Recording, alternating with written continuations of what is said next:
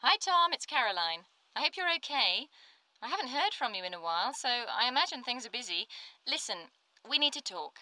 This is the fifth time I've called, and all I ever get is the voicemail message. There's something I need to tell you. It's rather important. It's about us, our relationship, I mean. I'd rather we actually spoke about it on the phone, but since I can't get hold of you, I'll write an email instead. I love you. Bye.